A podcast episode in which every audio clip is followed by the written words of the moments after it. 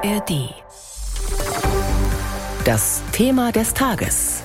Ein Podcast von BR24. Manfred Genditzki ist unschuldig. Manfred Genditzki wurde soeben freigesprochen. Er hat die Verstorbenen nicht getötet. Über 13 Jahre hat er im Gefängnis gesessen, jetzt der Freispruch im Prozess um den sogenannten Badewannenmord von Rottach-Egern.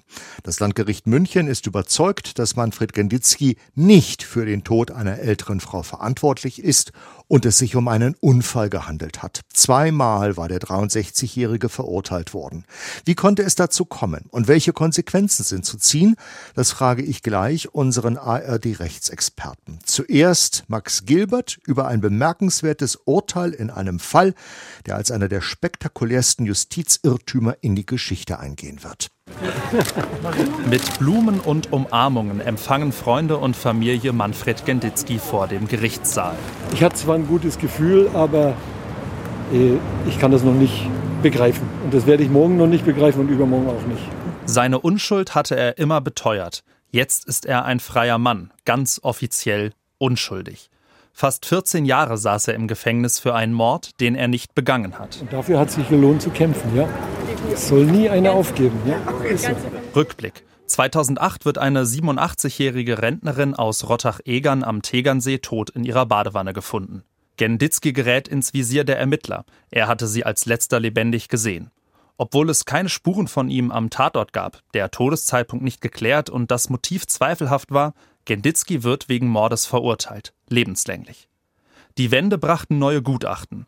Eine Computersimulation hat gezeigt, dass die Rentnerin mit sehr großer Wahrscheinlichkeit ohne Fremdeinwirkung in die Wanne stürzte.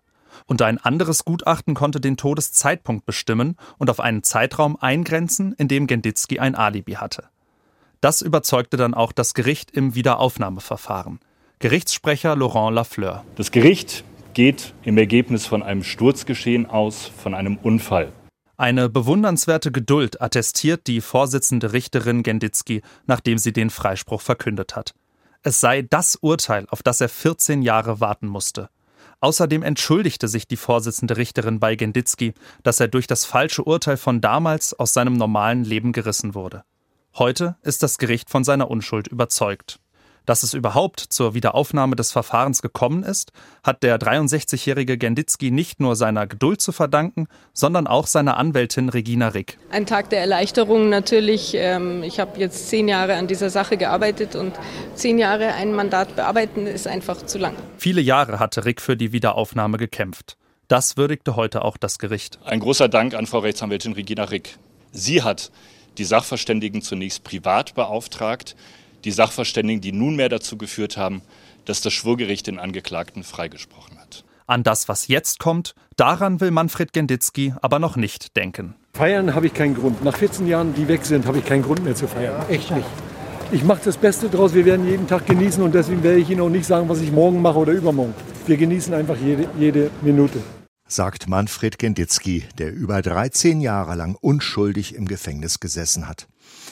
Die Vorsitzende Richterin Elisabeth Erl hat während der heutigen Urteilsverkündung die Ermittlungs- und Justizbehörden kritisiert und von einer Kumulation von Fehlleistungen gesprochen. Da stellen sich natürlich einige Fragen und die bespreche ich jetzt mit dem ARD-Rechtsexperten Kolja Schwarz. Hallo nach Karlsruhe. Hallo, grüße Sie. Wie kann es dazu kommen, dass sich die Justiz so gravierend irrt? Tja, wenn man das so genau sagen könnte. Also äh, eine Kumulation, das trifft es schon ganz gut. Hier war es wohl eine überambitionierte Kriminalbeamtin, die schon im Ermittlungsverfahren irgendwie drauf gedrängt hat, dass das kein Unfall war. Und ein Gutachter, der dann auch im Ermittlungsverfahren sein Gutachten zweifelhaft geändert hat. Und dann natürlich die Justiz, die das nicht aufgeklärt hat, richtig die Zweifel nicht gesehen hat, vielleicht nicht richtig hingeschaut hat in diesen ersten beiden Verfahren. Und dann ist es leider zu diesem Fehlurteil gekommen und Manfred Genditzki saß so lange unschuldig im Gefängnis. Die Richterin hat auch gesagt, es sei festzustellen, dass Kontrollmechanismen hier nicht funktioniert hätten. Was meint sie damit? Was sind das für Mechanismen?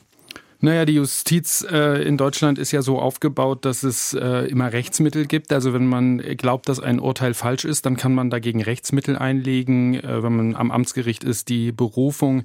Äh, hier bei einem Mordverfahren am Landgericht ist es dann die Revision. Also das kommt dann zum Bundesgerichtshof hier in Karlsruhe und der Bundesgerichtshof überprüft dann das Urteil. Aber, und das wird zum Teil kritisiert, er überprüft es eben nur auf Rechtsfehler.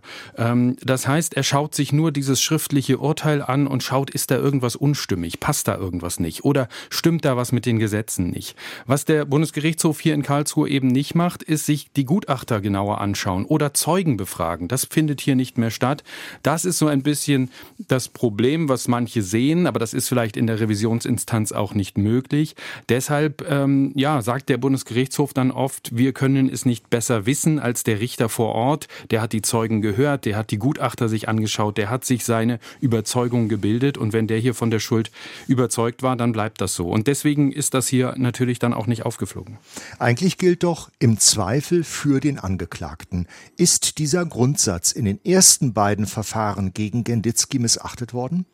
Naja, im Zweifel für den Angeklagten heißt auch wirklich, der Richter oder die Richterin oder das Gericht, was davor sitzt, die müssen Zweifel haben und die hatten sie hier nicht so. Und jetzt kann man sich nur fragen, also dieser Grundsatz ist deshalb nicht missachtet worden. Man muss sich vielleicht fragen, hätten sie diese Zweifel haben müssen?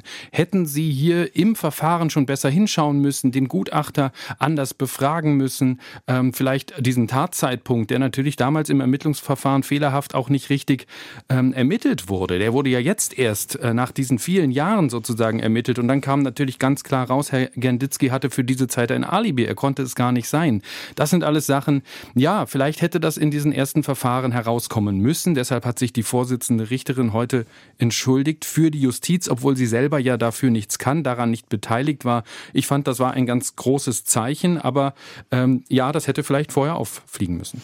Welche Konsequenzen muss man Ihrer Meinung nach ziehen aus einem solchen Justizirrtum?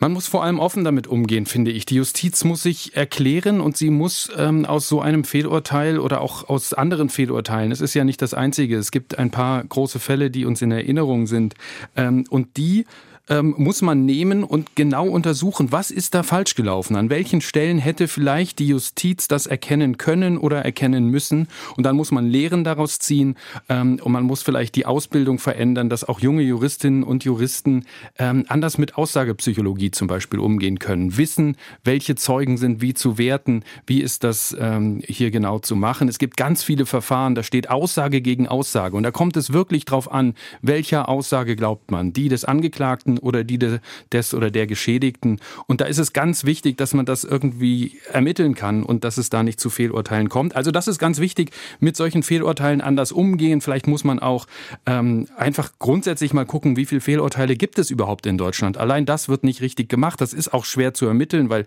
Fehlurteile natürlich nur dann auffliegen, wenn es auch zu einer Wiederaufnahme und zu einem Freispruch dann kommt. Ähm, aber auch das ist etwas, was man machen muss. Und ich finde auch, der Justiz steht es gut, sich dann auch mal zu entschuldigen, so wie es die Richterin heute gemacht hat und auch nicht kleinlich zu sein später. Also der Staat darf dann nicht kleinlich sein, wenn es um die Entschädigung geht. Also ähm, das sind alles Punkte, ähm, wo man das Vertrauen in die Justiz einfach herstellen muss. Das Vertrauen in die Justiz ist in Deutschland Gott sei Dank groß. Das ist in einem Rechtsstaat ganz wichtig. Aber solche Urteile dürfen das nicht zerstören und deswegen muss man da gut mit umgehen. Servus, das ist der Felix und der Philipp. Wir machen einen Podcast zusammen. Pizza und Pommes. Der BR24 Sport-Podcast mit Felix Neureuter und Philipp Nagel. Der ist Philipp Nagel. Wieso? so ein bisschen vereint uns der Sport und gleichzeitig haben wir vielleicht auch manchmal einen unterschiedlichen Blick auf die Dinge und. Wir können uns sehr gut reiben. Ja. Ja. Weil ich auch Preuße bin. Machen, machen wir Skiurlaub in Bottrop. Felix Neurer ist tätowiert.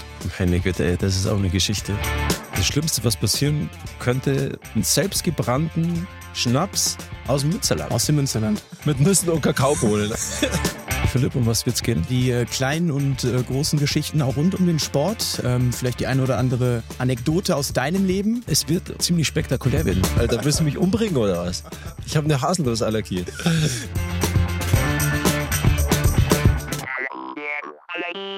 jeden zweiten Mittwoch in der ARD Audiothek zu hören und überall, wo es Podcasts gibt. Wir werden uns äh, duellieren, verbal.